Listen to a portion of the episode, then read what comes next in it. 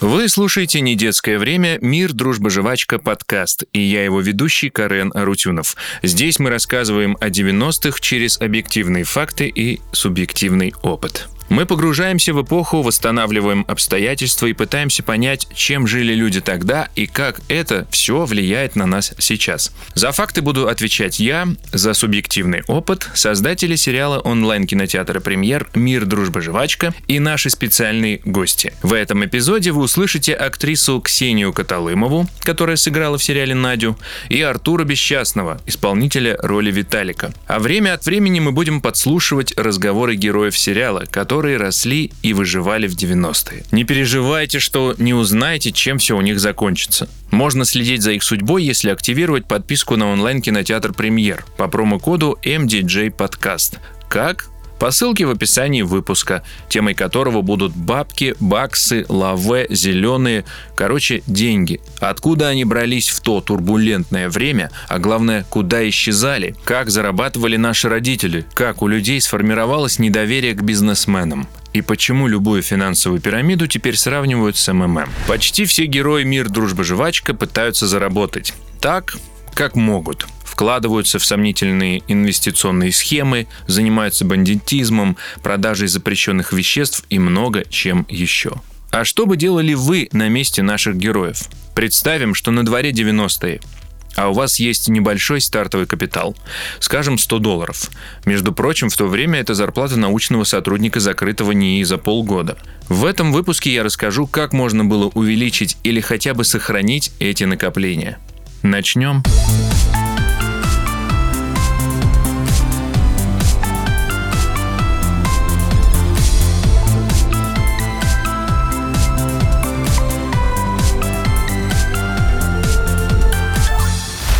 Например, можно стать челноком и, скажем, на все деньги купить шмотки за границей, импортные, для дальнейшей перепродажи. В девяносто седьмом году в челночном бизнесе на всех уровнях было занято до десяти миллионов россиян. Тогда челноки привозили более семьдесят процентов всей продаваемой в стране одежды и обуви и треть аудио и видеотехники.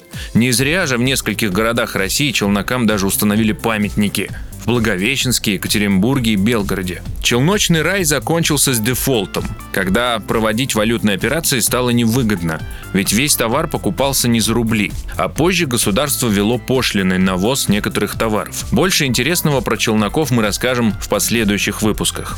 Иметь даже небольшую сумму накоплений в то время уже удача. На многих предприятиях в девяностые зарплату не платят вовсе. В лучшем случае сотрудники предприятия получают акции завода, на котором и работают. Работают. Но что с ними делать, люди, незнакомые с рыночной экономикой, просто не знают.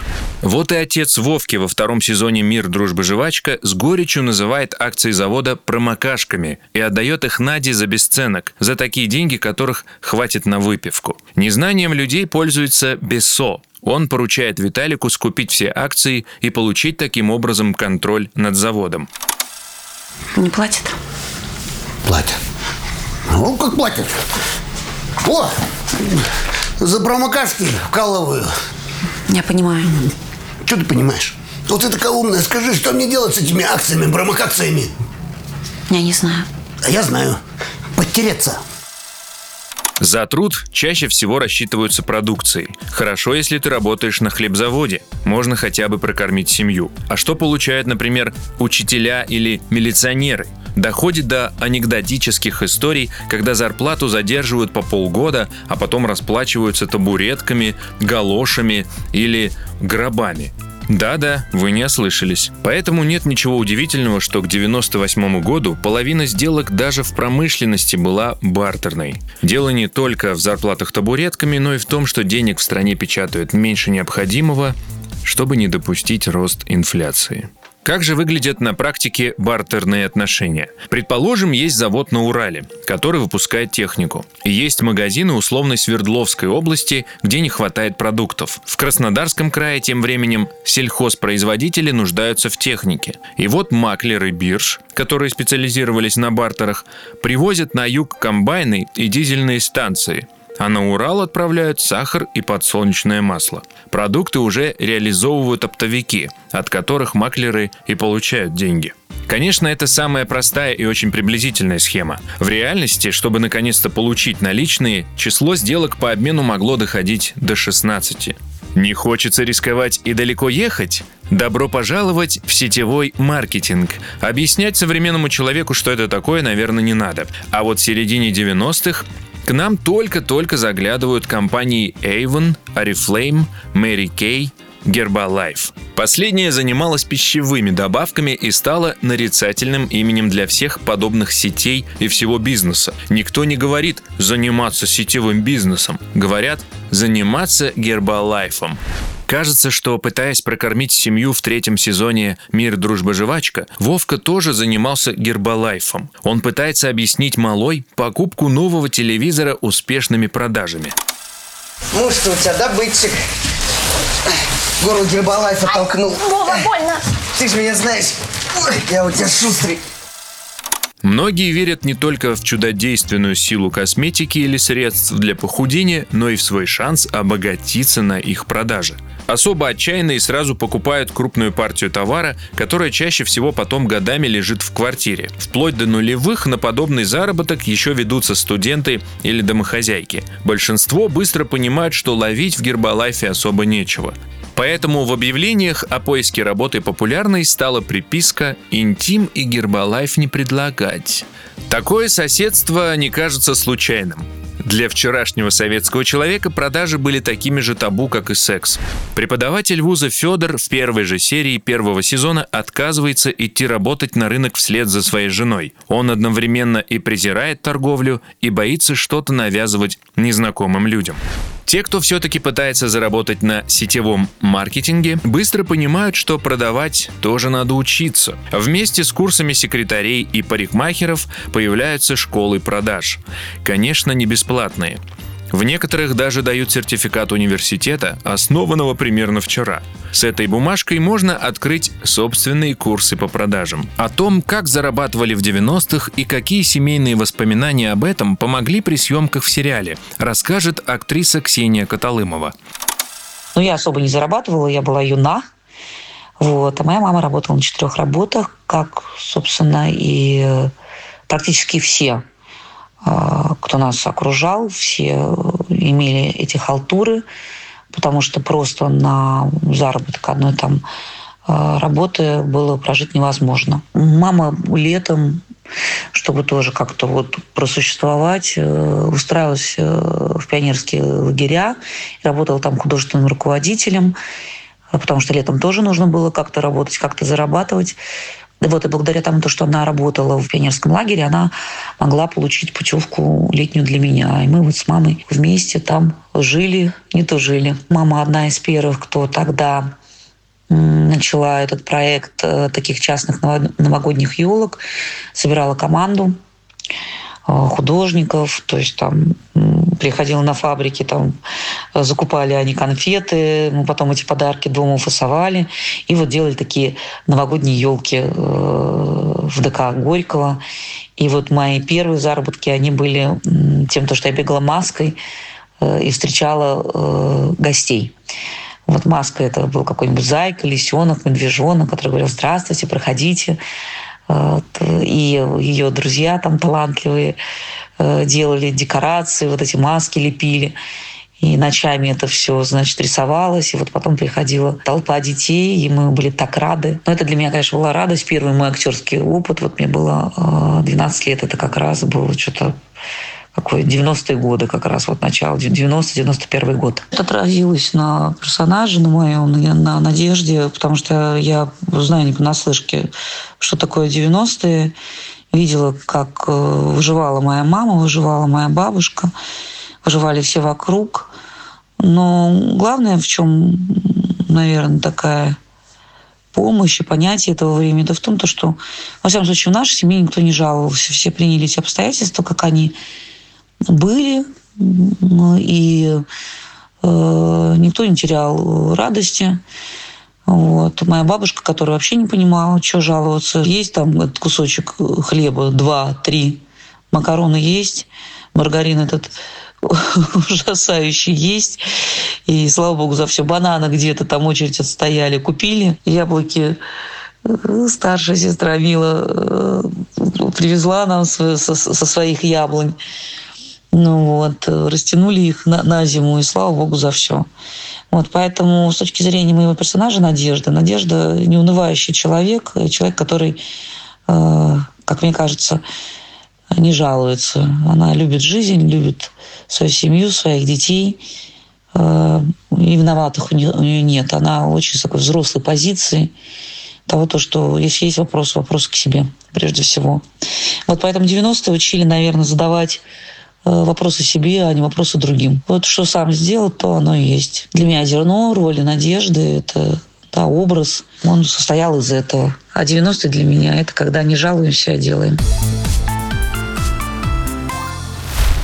Где, как не в России девяностых, в ходу могли быть собственные локальные деньги? Их было достаточно много, поэтому расскажу только про некоторые из них. В Татарстане это жетоны. Коммунальный, топливный и хлебный. Их выдают органы социальной защиты для поддержки малоимущих. Реальных денег нет. И за жетоны можно купить хотя бы хлеб. Они в ходу наравне с настоящими рублями, а изготавливает их почему-то Монетный двор Югославии. Все три вида жетонов украшает казанская достопримечательность – башня Сююмбике. Развал Советского Союза особенно больно ударил по Уралу.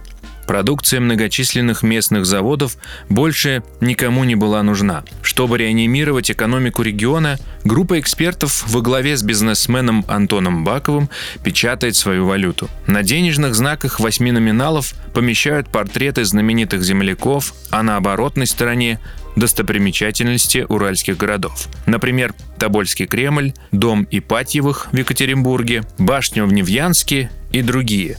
Франки напечатали, но в оборот так и не запустили. При этом даже такую валюту получилось подделать. А после того, как Конституция девяносто третьего года закрепила за Центробанком монополию на выпуск денег, уральским франкам нашли применение как талонам в столовой металлургического завода в Серове. У кого нет денег, печатает их сам. В девяносто шестом году Совет министров Республики Хакасия выпускает боны, то есть денежные суррогаты, номиналом пять тысяч российских рублей. Их используют до девяносто восьмого года в расчетах Министерства соцзащиты, отделения пенсионного фонда и управления почтовой связи. В народе суррогатные деньги прозвали «катановками» в честь ученого-тюрколога Николая Катанова, чей портрет изобразили на знаках. В две тысячи седьмом году все катановки, которые хранились в Республиканском банке, уничтожили. Самое время посмотреть в сторону альтернативных способов заработка – инвестиции. К маме пришла соседка в обновках, шуба и сапоги. Говорит, что муж куда-то вложил деньги, а через месяц забрал в три раза больше. Наверное, и тебе стоит попробовать вложиться. Или такой халявы не бывает? По данным некоторых СМИ, на начало двухтысячных годов около четыреста пациентов психиатрических лечебниц Москвы и Подмосковья называли себя «Мавроди». Уверенное первое место в этом странном рейтинге. Для сравнения, Ельциных было всего пятьдесят человек. Вот настолько одиозной личностью и символичной фигурой безумных девяностых стал Сергей Мавроди, основатель той самой пирамиды эм эм эм. Лидера эм эм эм тяжело назвать просто обычным мошенником. И речь даже не о масштабах его преступлений. Необходимо понимать контекст времени. Это сейчас для нас Мавроди лишь основатель финансовой пирамиды. А летом девяносто четвёртого года, в момент ареста, который, к слову, транслируют в прямом эфире, под окнами его квартиры собирается импровизированный митинг, чьи участники, вкладчики эм эм эм, требуют прекратить уголовное преследование Мавроди.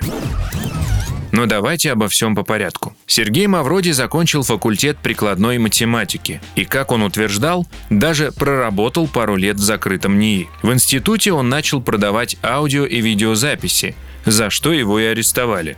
Собственную фирму Мавроди открывает в восемьдесят девятом году, когда в Советском Союзе уже разрешили коммерческую деятельность. Компанию Сергей создает вместе с младшим братом Вячеславом и его женой Ольгой Мельниковой. Название эм эм эм как раз первые буквы фамилий Теперь вы понимаете. Сначала компания продает импортные компьютеры и оргтехнику, что в то время было очень прибыльным бизнесом. Со временем бизнес начинает заниматься рекламой, биржевой деятельностью, продажей различной аппаратуры и даже проводит конкурсы красоты. Жена Мавроди, Елена Павличенко, в свое время становилась мисс МММ, королевой МММ, и даже возглавила агентство МММ-модель. Кстати, познакомились они на съемках программы «Утренняя звезда», где Мавроди сидел в жюри. Модельный бизнес очень популярен в девяностые. Тысячи молодых девушек готовы платить за съемки и кастинги ради призрачной надежды стать известной манекенщицей, уехать за границу и найти там мужа. Это прекрасно понимает Виталик, поэтому в третьем сезоне «Мир! Дружба! Жвачка!» он открывает собственное агентство, а интеллигентный Федор ищет для него красивых студенток. Жан-Поль Готье, Ив Сен-Лоран, все они у твоих ног, ведь ты этого достойна. Да-да, ты не ослышалась. Модельное агентство Number One. Приходи к нам, и мы сделаем из тебя королеву. Реклама – двигатель торговли во все времена. Предприимчивые люди вроде Мавроди это знают. В девяностые МММ активно пользуются этим маркетинговым инструментом и мощно рекламируют себя. На деньги компании проводят концерты или даже день бесплатного проезда в московском метро. Сам Мавроди строит образ порядочного бизнесмена, который не договаривается с властями, обдирающими простой народ, а хочет помочь людям. То есть еще до момента, когда МММ превратится в финансовую пирамиду, компанию знают, и она пользуется доверием. В дальнейшем МММ станет крупнейшим рекламодателем в России. Важность рекламы во втором сезоне «Мир, дружба, жвачка» подмечает Виталик, когда слушает объявления финансовых пирамид по радио. Он делится с Надей верным наблюдением, что по-настоящему больших денег не заработаешь, если люди не будут про тебя знать. Надюх, тормози. Я круче придумал. Послушай. Витал Инвест. Всем инвестам инвест. И что? Ну как что? Реклама на радио, на телевидении. Ну не можем же мы всю жизнь на личном обаянии прокатывать. Личный бренд, смешанный с агрессивной рекламой, для многих коммерсантов стал главным рецептом успеха. «Довгань-шоу» выходило на эр тэ эр в конце девяностых. Его вы вряд ли помните, но фамилию Довгань наверняка слышали. Или даже помните товары с портретом этого бизнесмена. Владимир Довгань встретил девяностые в Тольятти, работая на «АвтоВАЗе». Он с юношества занимается спортом, восточными единоборствами и даже пишет книжку про технику карате. Распродав весь тираж в сорок тысяч экземпляров, зарабатывает первый капитал и вкладывается в собственноручно собранный автомат по изготовлению чипсов. Далее он открывает компанию «Дока Пицца» и «Дока Хлеб». Довгань не только изготавливает и продает продукты, но и реализует оборудование для их производства. Банки перестают выдавать кредиты растущему предприятию, и Довгань передает свои активы.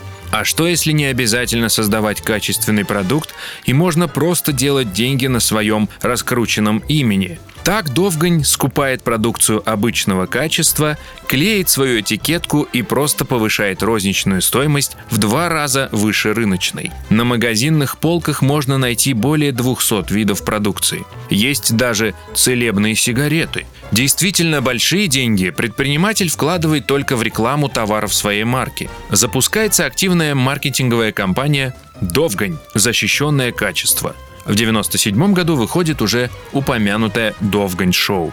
Все заканчивается с кризисом девяносто восьмого года. Программа перестает выходить, с полок пропадают продукты с портретом Владимира Довганя. Но к тому моменту бизнесмен уже прочувствовал всю силу личного бренда. И он сначала занимается сетевым маркетингом, а потом курсами личностного роста.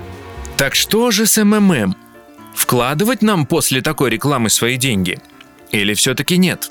В девяносто третьем году в офисах МММ проходят обыски. Силовики находят в документах следы финансовых махинаций и обвиняют компанию в неуплате налогов.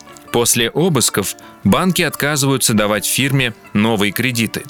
А для крупного бизнеса это подобно смерти. Вот тогда-то Мавроди и придумывает сначала покупать у населения ваучеры, а в следующем году выпустить миллион акций. Мавроди искусственно завышает их котировки под лозунгом «Сегодня всегда дороже, чем вчера». Экономическая ситуация в стране постоянно ухудшается. Люди остаются финансово неграмотными. Вложение в эм эм эм – это попытка, если не заработать сверху, то хотя бы спасти, что осталось. Да и как и не поверить человеку, который даже поздравлял россиян по одному из телеканалов с Новым годом. Пусть сбудутся в этом году все ваши мечты, пусть даже самые смелые. Как вы знаете, у эм эм эм нет проблем. Хотелось бы, чтобы в этом году их не было и у вас. С Новым годом! Когда акции заканчиваются, в ход идут мавроматики. Купоны эм эм эм, которые не имеют никакой юридической силы, хоть их и печатают на тех же станках, что и настоящие деньги. По сути, люди покупают сувенирную продукцию с портретом Мавроди. Власти ищут способ, как арестовать Мавроди и закрыть эм эм эм, потому что уголовной статьи за открытие финансовой пирамиды в стране нет, а действия одиозного бизнесмена-махинатора нельзя квалифицировать как мошенничество. В офисе эм эм эм вновь проходят обыски в подозрении неуплаты налогов. Новость провоцирует панику. Люди бросаются возвращать деньги. Вот тут-то пузырь и лопается. Мавроди арестовывают. Партнеры эм эм эм не верят властям и пытаются вернуть свои деньги. Поэтому и устраивают акции в поддержку лидера пирамиды. А дальше происходит фантастика, возможная только в девяностые. Находясь в тюрьме, Мавроди избирается в Государственную Думу, ведь он по-прежнему пользуется популярностью у народа и получает неприкосновенность. Выйдя на свободу, Мавроди перезапускает эм эм эм. «Хочешь вернуть свои деньги? Принеси еще!» И люди несут. По примерным оценкам, в эм эм эм в девяностые отнесли свои деньги до пятнадцати миллионов человек. Говорят, что Мавроди зарабатывает в день пятьдесят миллионов долларов только в Москве. Но вот куда тратит эти деньги, так и осталось загадкой. Конечно, эм эм эм не единственная финансовая пирамида в девяностые, но слуху «Хопёр Инвест» или «Русский дом селинга». Что такое селинга? Это сдача материальных средств в наем без ответственности нанимателя. Не слышали такой экономический термин? Неудивительно, ведь основатели его выдумали ради красивого названия, а два с половиной миллиона вкладчиков поверили. Про «Хопёр Инвест» люди узнают из роликов с участием кабаре-дуэта «Академия» и Сергея Минаева. Если вы догадались, что речь о музыканте Сергея Минаеве, то тест на знание девяностых считайте пройденным. Актеры сериала свой тест на знание эпохи, конечно, тоже уже прошли. Я решил узнать у актера Артура Бесчастного, помогал ли ему личный опыт в работе над ролью. Тема финансовых пирамид в моей семье пролетела со свистом по одной простой причине. У нас просто не было активов, с которыми можно было пуститься в эту авантюру. Да и, наверное, понимали, в принципе, что все это какой-то разводняк. Хотя однажды я вскрыл у бабушки тайничок в шкафу среди стопок постельного белья. Я как-то вытащил два или три больших листа, таких похожих на грамоту, с надписью «Ваучер». Я тогда вообще не понимал, что это такое. Но это было больше похоже на предмет какой-то новизны.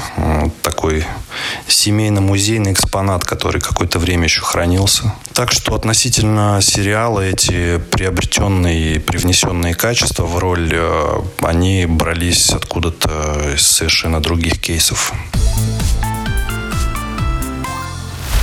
Кажется, мы так и не потратили наши сто долларов. Отложили до лучших времен. Способов потерять свои деньги меньше за тридцать лет не стало. Но и возможностей для легального заработка инвестиций прибавилось. Мы перестали с недоверием относиться к предпринимателям, и все больше людей работают, что называется, на себя.